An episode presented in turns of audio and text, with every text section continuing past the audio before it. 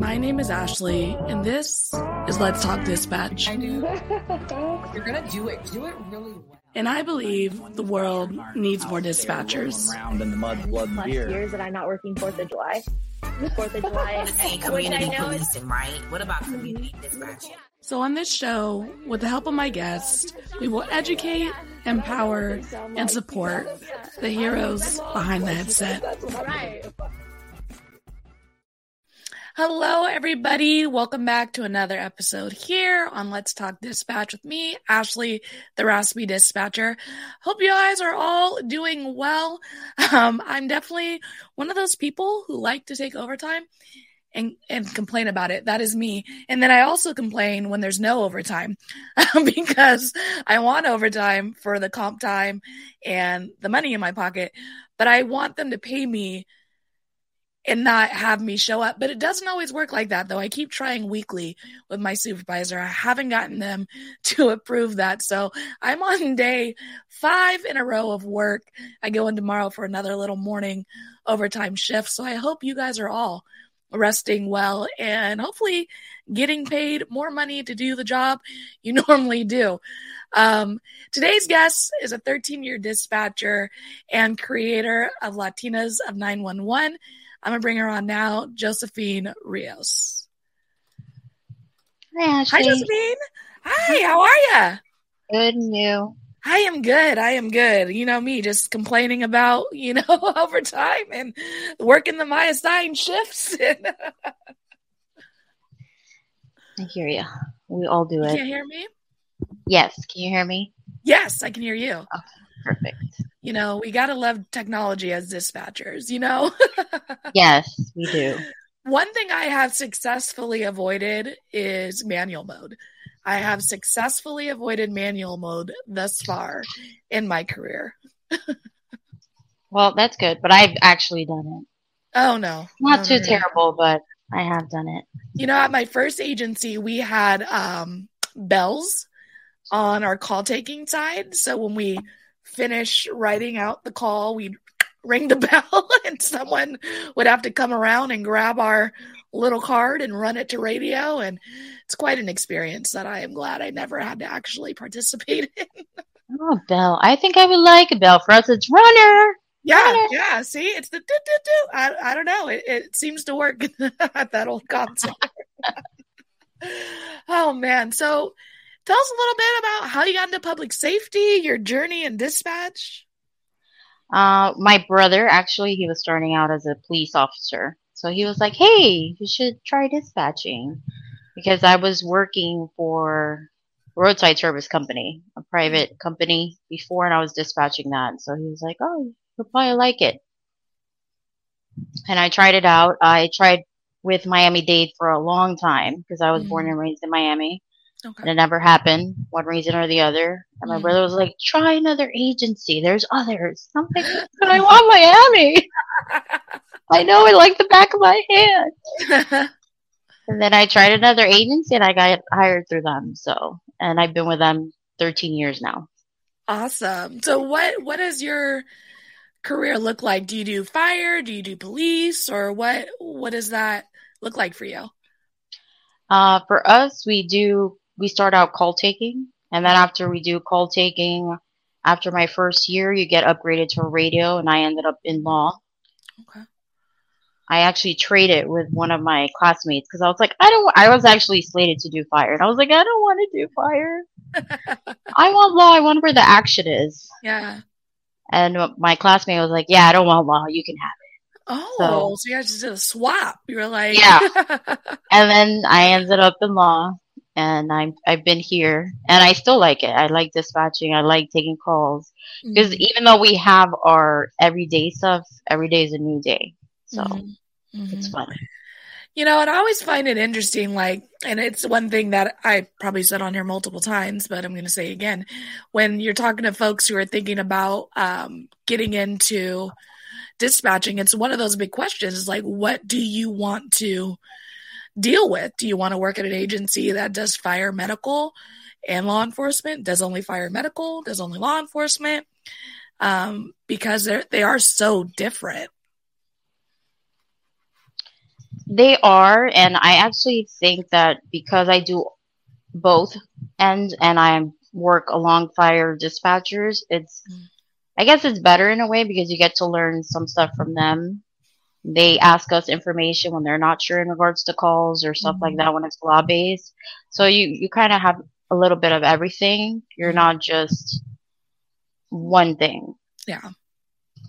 No, I, I would imagine it's definitely helpful because I, I ain't gonna lie, my my fire dispatchers they be frustrating me when I'm at work because I feel like every time I call them, they have like no info. They're like, "Yeah, I don't know, we need you guys." like, okay, no name, no, no name, no. I'm like, oh, okay. All right, we'll go do. We'll get there, and then you know they call, they call us, or we call them for something to go, and they're like, and they want all of it. They want like their social. They're like, Yes, exactly. how come we, when we ask, well, you guys don't have anything, but you want everything from from us? So, Correct. Yes. Or is it safe for us to enter? Oh, yeah, and the right? subject is not on scene, and we're like, but the subject's not on scene. yeah. They still need PD to advise if it's safe to enter, and we're like, really? It's one of those. I feel like it's one of those like um how dispatch has a little like tips with you know patrol. I feel like fire dispatch and or fire medical dispatch and law enforcement have that little like tip as well. Like, Yeah. man, but it's one of those things that's like I don't know your job, you don't know my job. It's just one of those things where it's just like the not knowing can create a little bit of frustration, right? Yes. All right. What would you say it was like in the beginning for you? I mean, you wanted Miami and you got another county or city that you you might not be as familiar with. How was that early process for you? Uh, it was definitely hard because Miami, uh, mainly Coral Gables, is where it has like uh, street names, but mainly it's numerical. So mm-hmm. with the other county that I ended up getting hired through, they had mainly name-based streets. So I mm-hmm. had to learn their street equivalencies, mm-hmm. what names were what numerics, and I was like, oh my god, I'm never gonna learn this. So geography was terrible for me starting out Mm. but I ended up learning it either way as years of experience. And then now they mention a street. I'm like, oh, I know that street equivalency. I'm like, oh, I know Palm is like the 100th Avenue and Flamingo's 124. oh my god! But things that you remember that you don't think you're going to remember. You're like, I'm not going to retain all of this because you have to learn No. Tenco, signals, miracles. I'm like, oh my God. or So how much. about those uh, frequent flyers date of births? And have you have you had that experience where the officer's like, "Oh, we're out with Jilly, uh, Jilly Bean," and you're like, "Oh yeah, nine seven of 20, 24, You know, like whatever the date of birth, and you just know it off the top of your head because you run them out so much. Have you experienced that? No, for teletype, I'm going to say I have not done that. I think that's one thing I don't want to do in my career. I was like, I don't know how you guys do that because if you find a Jose Luis Rodriguez, you're going to be like, really? Man, Really? let me tell you, I feel like, you know, I mean, my name is Ashley Lynn Valenzuela, but when we get those uh, two name Hispanic names, first name Jose, you get those hits back and you're just like, oh man, like you really got to look, you really got to see, you know, you got to look at a second middle name. You got to really, because there's so many names that are so similar, and some people sometimes have the same date of birth and the same name. And learning to run people out, because I didn't run them at my first agency, but learning to run them out at my now agency, I mean, it was and still is a learning experience every single day.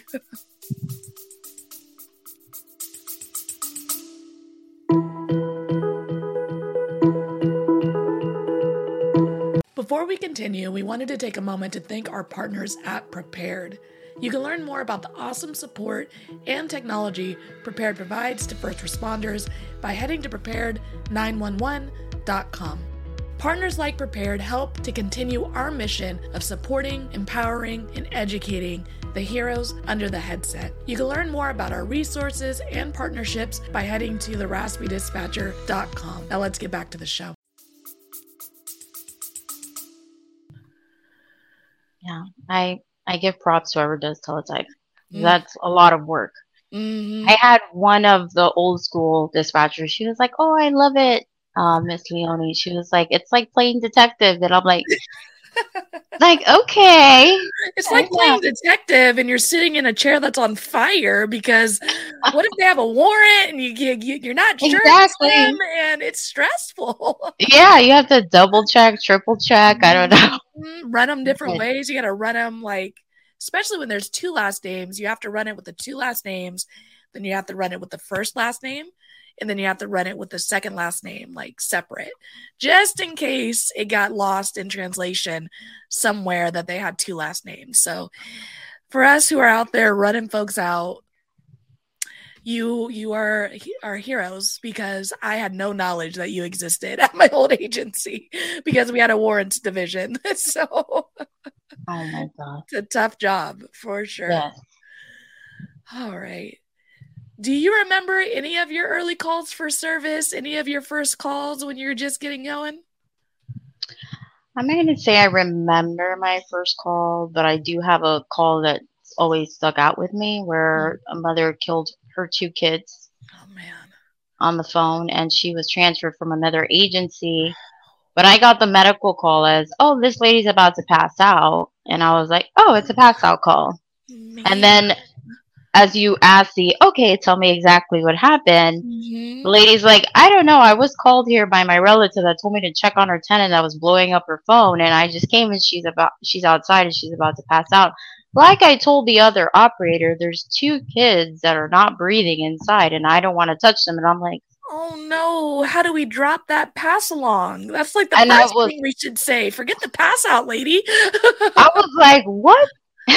oh. Oh yes, that that was not a good call. But um, and then trying to get CPR, right? You're thinking there. Well, there's two kids now that you're telling me are unresponsive. Like, who do you pick? Yeah. The lady didn't even want to touch them, and I was like, okay, can you get a neighbor? Can you get somebody to help you? And she was just That like, no, no, just get somebody here. Click. Oh my and- gosh. It was also interesting because at the time I had a rookie that was they had came upstairs to sit with us to see how the calls are. So he got to experience that. So they see Yeah. like the things that we have to ask and how we try to, to get them to do CPR on patients, and if they're Mhm. not willing to, yeah. stuff like that. And I mean, and I, again, I, I haven't done medical. I've only done, you know, police, law enforcement side of things. And I guess I kind of never had the full thought about, I mean, essentially, you have a suspect um, who's in the room who could potentially be the one calling on the phone, and you need to provide medical. Are you asking that suspect as if, let's say, let's say you know they said, "Hey, I did this," they're not breathing. As a medical dispatcher, and I'm sure it differs from every pol- department, but do you then try to gauge the suspect in performing CPR and assisting in that medical process, or is there a change that happens with that knowledge of the situation? Well, if it's a suspect initially as a caller, we do scene safety first. Okay. So before we even try to do medical, we're doing scene safety. Mm, Okay, where it happened, where are you? Was mm, there a weapon involved? mm, Where is the weapon? mhm. And then where are the victims? Yeah. So, I mean, usually even you have by the time you get that far, there's units usually on scene Yeah. before Yeah. you even get to. But rescue's not gonna touch them unless they know the scene's secure. Yeah, true. Mm-hmm. Yeah, because I'm trying to think. I mean, I feel like with like violent calls where I'm getting someone who's like, you know, so and so's been shot, you know, something happened like that. I was always taught that I'm trying to get those, as you said, scene safety information like who did it, where'd they go, where's the weapon. And then, you know, we're rolling over to fire once we get kind of that scene stuff. And then we're trying to bring fire on the line if we have someone who's willing to participate in those pre arrival instructions. But I guess I just never thought about having the person who harmed the person on the phone still trying to get people there and what that looks like for you folks on the medical side if you catch that call first Yeah. prior to law enforcement. Yeah, it's different. It was definitely a different kind of call that I had, and then at the time I had two patients. Yeah. So was kind of like, okay, we tried this, we tried that. There was nothing. So it wasn't like a weapon involved. It was uh, she Mm. had. I I learned at the time after that she had suffocated the children. So it wasn't weapon involved. hmm hmm And I mean, that's got to be. I feel like it might be one of those like you. I think we all have to understand when we're doing this job that all you can do is the best you can do, right? Like you try to get the person on the phone to to assist either of them in some way, and understandably, no fault of their own, they didn't want nothing to do with it, and it's kind of everyone's comfort level out in the world, right? Everyone's a little different. And I mean, I, I couldn't imagine being a stranger walking into a situation and you're like, you see two kids on the floor, mom's freaking out out front, having whatever situation she's having.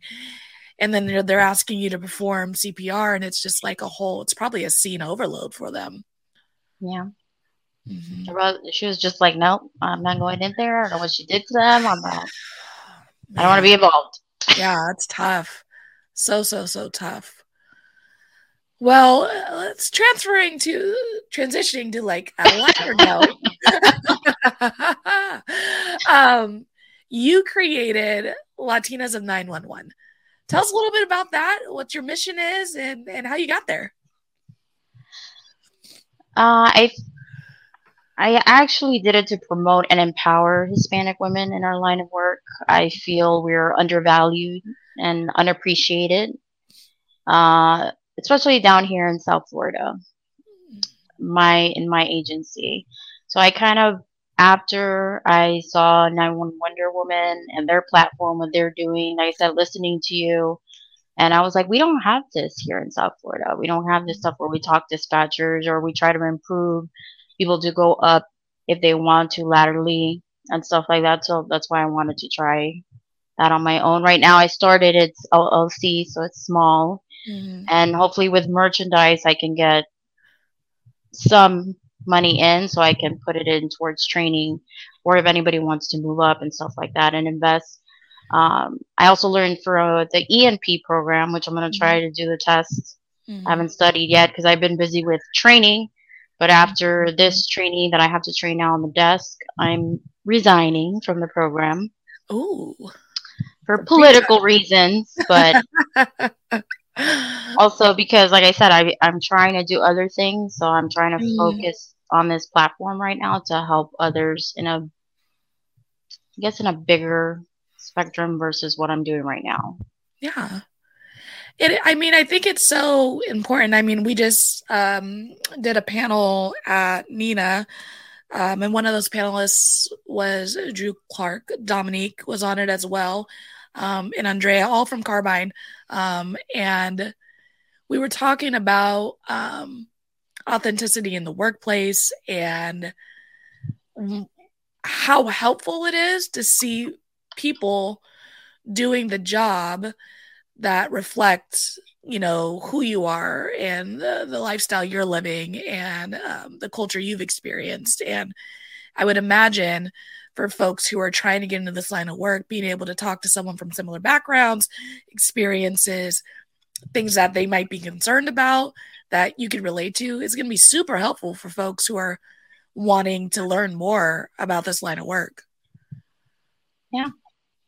It definitely is, especially like I said, when I hear people that say, "Oh, I listened to the Raspy Dispatcher, and it helped me a lot with my um, with my application process and entering or your their curiosity of what dispatching is like, and listening to other people that you have and other guests and what they have to say.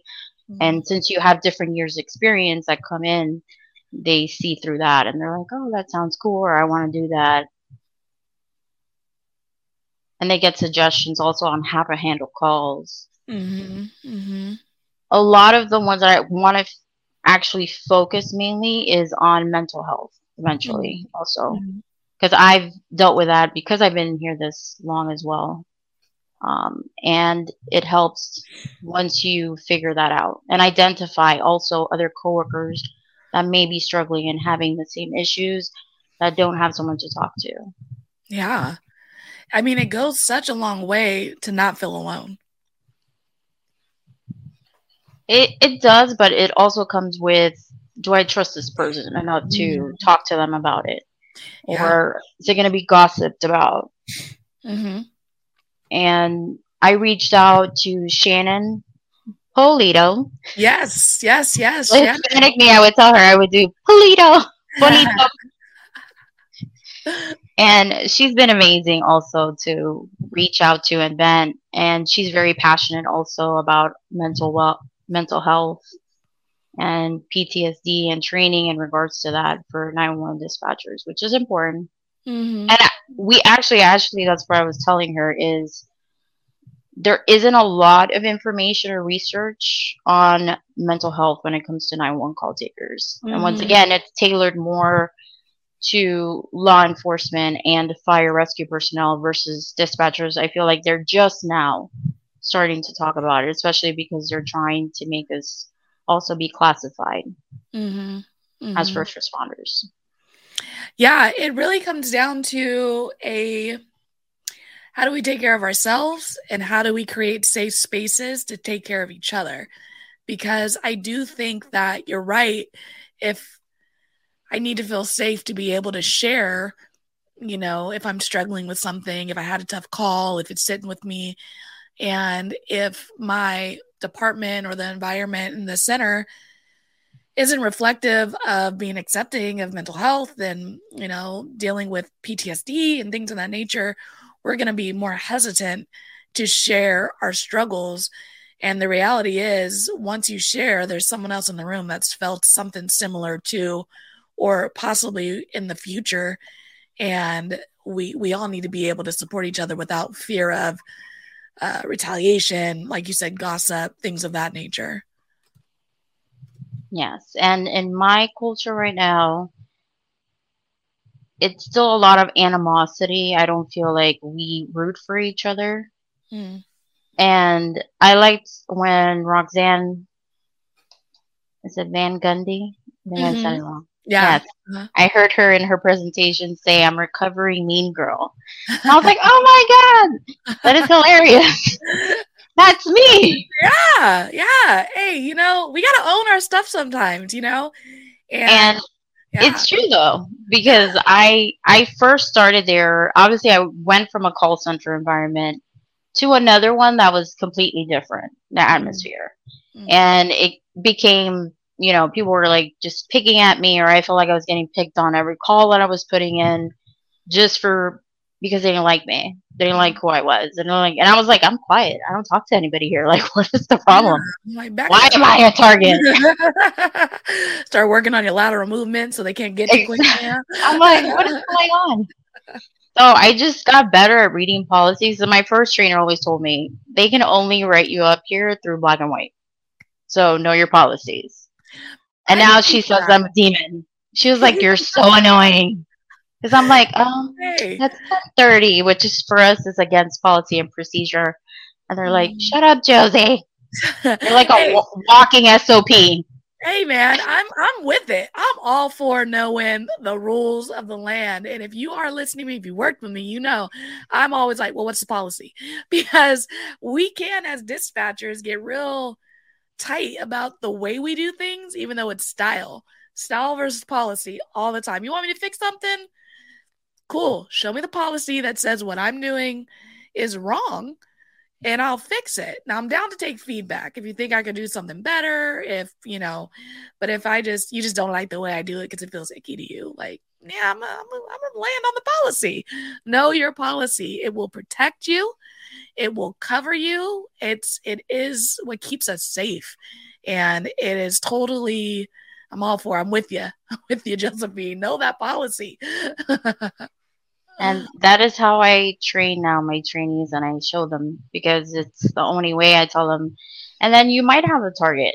And if Mhm. you feel like you're a target, that's what's going to help you and back you up at the end of the day while you're here, you know? Mhm. And then obviously I tell them if you need my help, if you need, you know, I'm always here. yeah. So it's, it is hard. And that's why I tend to help when I need, like I could see in certain individuals when they're having a bad day or they're overreacting to something. Because that's how I used to be. Like I was ang- a walking angry person Mm. at work for a long Mhm. time Mhm. before I started going to someone and talking to someone and dealing with my depression, my anxiety. Mm. So until I knew what was going on with me, Mm. and now I see it in other people, and people are just like, oh, they're crazy. Oh, they're just moody. They're having a bad day.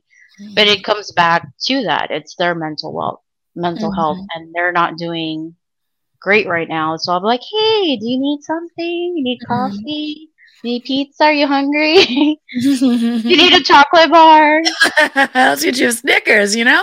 and it it helps like just Mhm. asking them like hey how are you today like you need Yeah. something let me know it helps and then after they calm down they're like you know what thank you for asking me and this is Mhm. going on with me and then they want to open up and share and that's fine but Mhm.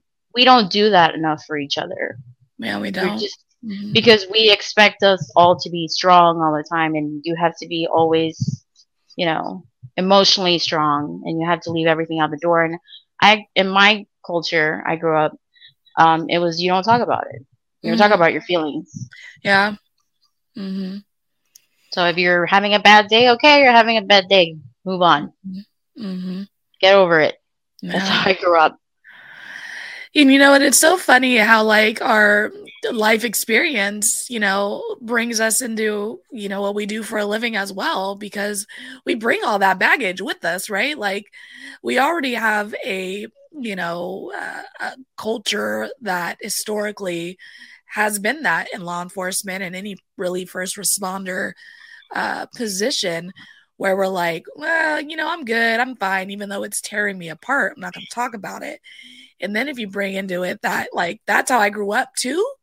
And then I go into this work environment that's reiterating how I was taught growing up. We're just going to get into this cycle of not taking care of ourselves, you know? And that's like props to you for being like, I, I need, I was feeling a type of way. I went and I got my therapist. I worked on my stuff and, you know, I'm doing good. You know, we should be advocating for and openly talking about like yeah i go to therapy once a week. I work on my stuff. Like it's not something we need to whisper about you know? It's something that we need to empower everyone to participate in because it's just a nice little tune up you know once a week. You don't have to wait for the big thing to happen in order to go get a little help you know? Correct. Mhm. and it's needed. And actually i met with a retired sergeant from a Mhm. department um, we were outside with friends and you know he started talking about we care more about the dead than we do the living. We don't do enough for the living. Like by the time you check on somebody that's already gone it's too late. Yeah and I and I said, yeah, and it's true. And that's till now is when you know they're doing peer supports in agencies and trying to do the, uh, more mental check-ins with Mhm. their employees and not see it as a weakness, even for law enforcement or fire personnel. yeah And I- what peer support does is bring in your coworkers. It's not Mhm. necessarily a supervisor. It can be, but not necessarily someone that you have to Yeah. talk to. It could just be a coworker. Um, but again, that's it's sometimes a chosen position. It's not someone that's doing it because they want to do it. Mhm. It's someone that's doing it. If you have someone that's doing it because they just want a better resume, then you're doing it for the wrong reason. Yeah. Hmm And I mean, it's one of those things that, you know, you and Latinos of 911 are going to start diving into and starting to work on resources as well to create those environments where people can feel heard. And like you said, like everybody knows has, especially in dispatch, has a BS meter, you know, right? And like we can tell when it's phony, when it's fake, when it's it gets it's a weird feeling in our stomach. You're just like, ah, you know, our dispatch alarm goes off. And you're right. If you're not coming with that intentionality to just be a genuine resource shoulder, you know, for someone, they're to feel that. And they're going to feel even worse after you walk away from them, after giving them some rehearsed type of response, you know? So definitely be a peer who wants to support and not just to build a resume. I mean, it doesn't help you to take on someone's trauma if you're not really willing to try to help sort through it with them, you know? That's facts. Mm-hmm, mm-hmm. So, what advice actually let's let's talk about you know training and wellness and work culture in dispatch i know you wanted to talk a little bit about that. We talked a little bit about the work culture and wellness. What does successful training in your opinion look like for you for a new dispatcher and for folks who are out there a part of their cto programs you know um, trying to create different ways to help these aspiring dispatchers get through training. What what does that look like for you? Um, since I'm currently a communications training officer with my agency, I've kind of seen the flaws per se that we have. Even though we're APCO certified trainers, we don't go by the APCO certification. Mm-hmm. So through APCO, it shows you uh, different learning styles for adult learners. Mm-hmm. And it goes into how you, as an instructor, you're the coach, you're the mentor, you're the cheerleader, you're the evaluator with your trainee. And it also states that you should be doing daily evaluations mm-hmm. for your trainee on their day to day so they know how they're doing. Just like a teacher that's grading a paper, by the end of the day, you're grading that paper and you can kind of know, okay, she's missing this SOP, she's failing address verification, or he or she is uh, failing in reassurance techniques. So you kind of see a pattern of where you need to work on with your training, their flaws are, and they know it. And they go home and they look at your notes and they're like, okay, I did this wrong, I did this wrong, but I did this right. I'm doing this good. It's not also you're just terrible because if you're only evaluating on where they're doing bad, how is that motivating them to do better the next day and the next day? If every day you're writing something negative or every week, because for us, it's a weekly evaluation. Mm-hmm. Mm-hmm. And I've done a lot of remedials because of the way I train. So the way I train is through APCO certification, and I do a weekly evaluation. And it helps them. Every feedback that I've gone from new hires is I like this form of training because I know what I'm doing right and what I'm doing wrong. And I like that you encourage me. Mm-hmm. I like that you tell me this is where I need to be and this is where I need to work on. You give me other materials, you do scenarios. Mm-hmm. So you have to want to teach the person. You can't just say, you have to do it how I did it and this how I did it. And, oh, well, if you don't get it, Mm-hmm. Mm-hmm. So how is that person going to want to stay? Yeah. And you have to kind of build a rapport with your trainee also. If you don't have a rapport with your trainee and you just let them sit there listening to you, looking at you, but you don't engage them during yeah. training, mm-hmm. how are they going to feel comfortable going to you mm-hmm. or learning from you? Yeah. If they're getting the cold shoulder from you, for seven to eight weeks, how are they going to feel comfortable? Yeah. I mean, we definitely need to create those, again, those safe environments for people to excel, especially during training because you're being critiqued so much. Like, this is a job where when you're in training, it's rough, you know, like you are every day constantly being judged, how you ask a question, how you input a call, why did you write it that way? I mean, it's it's designed to be nitpicky so you can gather your own style when you do get you know released out of training but we had daily DORs in uh, both both my training um, experiences and it's helpful i would say the more frequent your your reviews are because you get overflow of so many calls so many different things and if you tell me a week later, well, I like last week you did that. And I'm like, what are you talking? What are you talking about? What call last week? I've had 400 calls since then. How am I going to remember unless you can really take me back, show me this instance where this happened, where you documented this and where the pattern is? Because otherwise, Like I'm just I'm trying to get through every call and learn as much as I can, and it's information overload um, through our training. It's just it's designed that way. Yep. And unfortunately, that's part of the reason I'm, I'm getting out is Mm-hmm. because I've had remedial after remedial. And then I voiced it to management. I said, well, in their evaluations, this person, I didn't see the trainer do this in their evaluation. I didn't see the evaluator do this in their evaluation. So Mhm. where are they really? Like, how is that telling me what are they doing right? Yeah.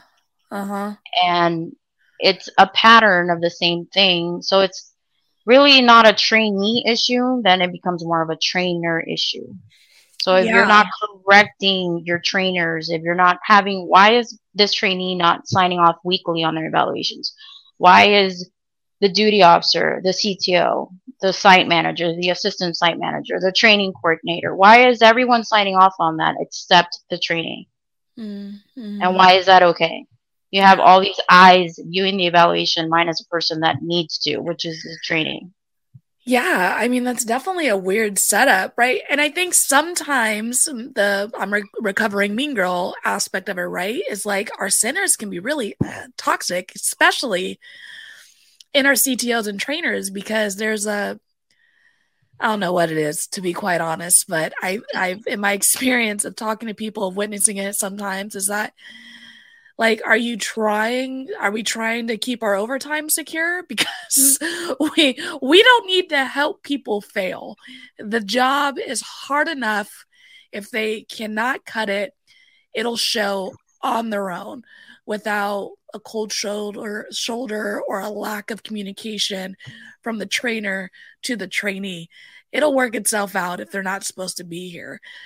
As trainers we should be trying to assist our trainees in every way possible. Like you said doing scenarios you know giving them worksheets giving them you know not taking the call over for them letting them make safe mistakes. There are some situations in our line of work where we gotta take over. There's some safety issues but you know a typical like i don't know theft call they stole a slurpee from 7-eleven we we can let them fumble through it a little bit. You know, it's it's not a it's not a life or death call, and that's just only going to help them gain that confidence for when the 211 comes in. You know, they're going to be able to handle it because they handled the Slurpee thief. you know, the you got to help them gain that foundation. That's a primary responsibility as a CTO. Yes. So that's why I want to do more like training stuff outside. And I feel also it's not always on the trainer's fault because like I said, sometimes writing skills we go we went so used to using abbreviations, ten codes to do our headers that then you go to having to do your evaluations as a trainer in plain language Mm-hmm.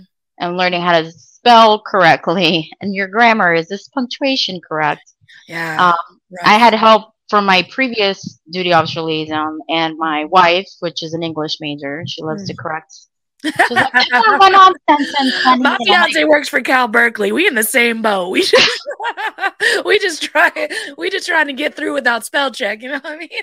i'm like thanks honey yes okay Turn on non-sentence i'll fix it thank you so she proofreads my work for me Same. uh, and it told me should be a she's like. Yeah, so now she's my teacher. When I tell her, um, honey, can you double check this for me? She's like, oh, you're getting better when you're writing. I had to, I had minimal stuff to correct. I'm like, oh, thanks. Appreciate it. Michael asked me, she what does she say? She's like, Do you want feedback or do you want do you want you know, which what are you looking for here? And I'm like, just just hit me, just hit me hard, you know, I'll take it off. Right? I'm in a I'm in a I'm in a criticized mood. Hit me. And also, like I told Dom, it was, we don't have, um, even though the APCO course went into how to teach different kind of learners, you know, adult learners, I said there's no really like teaching class of how to teach or how to assist CTOs in teaching different learners. So I told her I literally had to go to Pinterest and like I would try to figure out stuff in comprehension issues or if they were having reading issues. Mm. If they had to read from their CAD and dispatching, I've had that Mhm. issue and they're like this, you know. Yeah. So or they would read out of order stuff. So Mm-hmm. a lot of the stuff that was in Pinterest was grade school stuff, but it worked. It would say like Yeah. have them practice basics. Mhm. Right. It would say have them read out loud before they gave out the information to themselves. Because Mhm. sometimes I would have a trainee on the radio side and they would read they were reading the calls over the radio like they were just learning how to read and I'm like yeah. what is going on?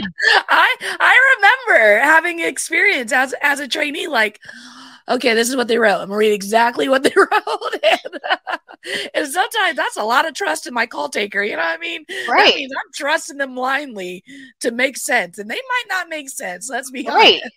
So if you're if you're thinking about it, you have a plethora of new call takers that are writing stuff and some are not using proper abbreviations or they're using text abbreviations. Mm, and then you have a new radio trainee and they're trying to read through a new train yeah. trainee's calls. It's kind of like and i'm like i'm just like oh my god.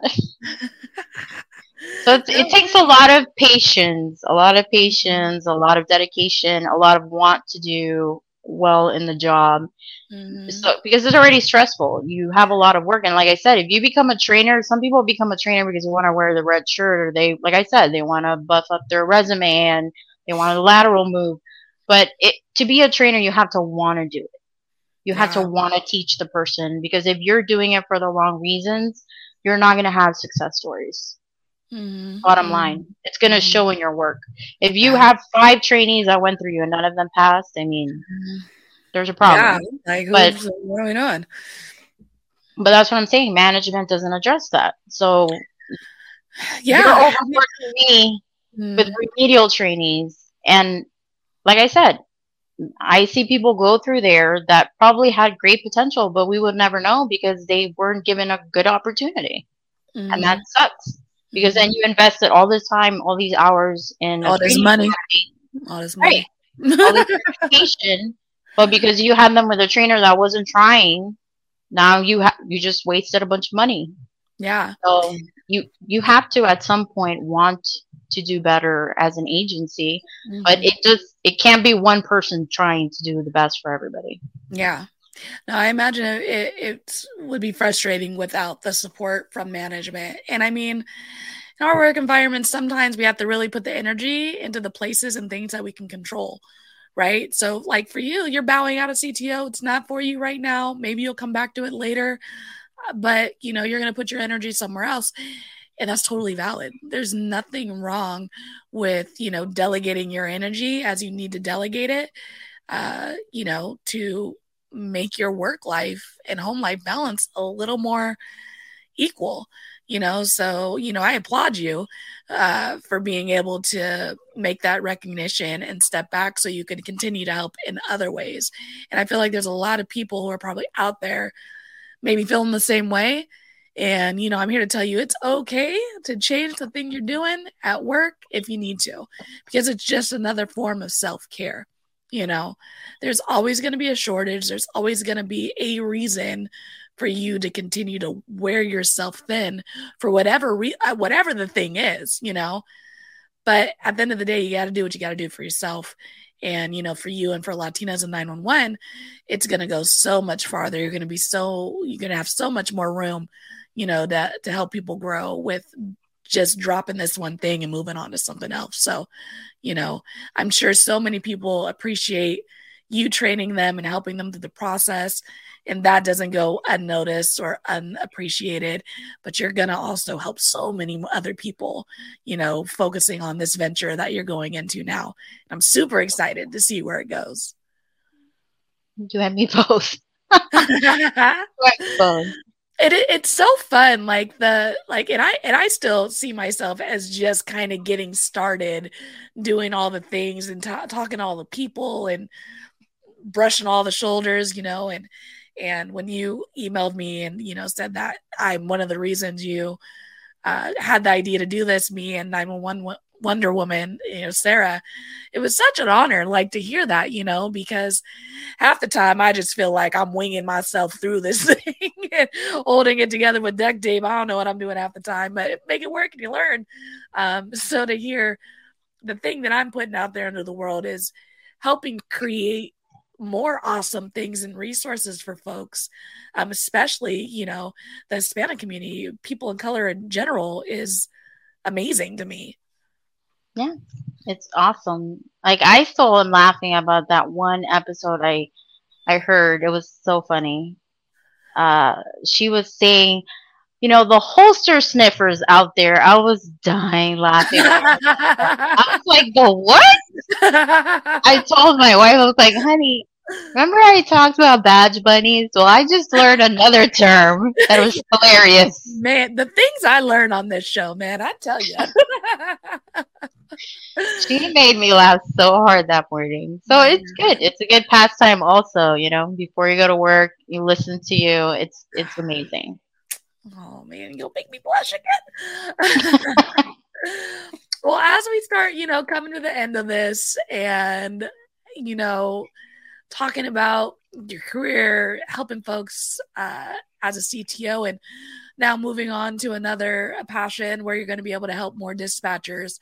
What advice would you give someone who is considering a career in dispatch? I say don't do it for the money. This mm-hmm. job should not be taken lightly. There's a reason we have a turnaround rate. Mm-hmm. It's not a job that's easy to manage home life and work. Mm-hmm. So just make sure it's the right job for you. Awesome. Such good advice. Josephine, thank you so much for coming onto the show with me. Where can people find you, follow you? What socials are you on? Do you have a website? All that good stuff. Yes, I have latinasof911.com and I'm also in a Facebook group. I have Latinas of 911 also there. Mm-hmm. And in Instagram, I have Latinas of 911 as well. Awesome. And I'll put all that information in the information section of the episode as well for folks to connect with you, follow you, um, reach out to you, all that good stuff. And I mm-hmm. wish nothing but growth and uh, continued helping of our dispatch community for you in Latinas of 911. Thank you, Ashley. Look forward to working with you in the future again. Awesome. I'll be right back with you. Okay. All right, everybody. That was another wonderful episode of Let's Talk Dispatch. Again, Josephine, thank you so much for your service, for your dedication to helping aspiring dispatchers through that training process, and ultimately creating Latinas of 911, which you can check out at latinasof911.com, as well as on Instagram and the Facebook page, and really connect with her putting out all this great information and resources for dispatchers because there is enough room for all of us. Anyone who is out there trying to get information, trying to get resources to folks, I, I want to talk to you. I want to put your platform out there for folks to connect with because anything that's positive and anything that's preaching, you know, more uh, mental health awareness, more awareness for this this career of dispatching, we need to hear about it. So, like, subscribe, tell a friend. If you're interested in being a guest, head to theraspydispatcher.com. And until next time, everybody, stay raspy. Thanks for tuning in to another episode of Let's Talk Dispatch, a Raspy Dispatcher production. If you like the podcast, don't forget to hit that subscribe button, leave a five star review, and of course, tell a friend. If you want to be a guest, head to theraspydispatcher.com and check out our additional resources. Until next time, stay raspy, everybody.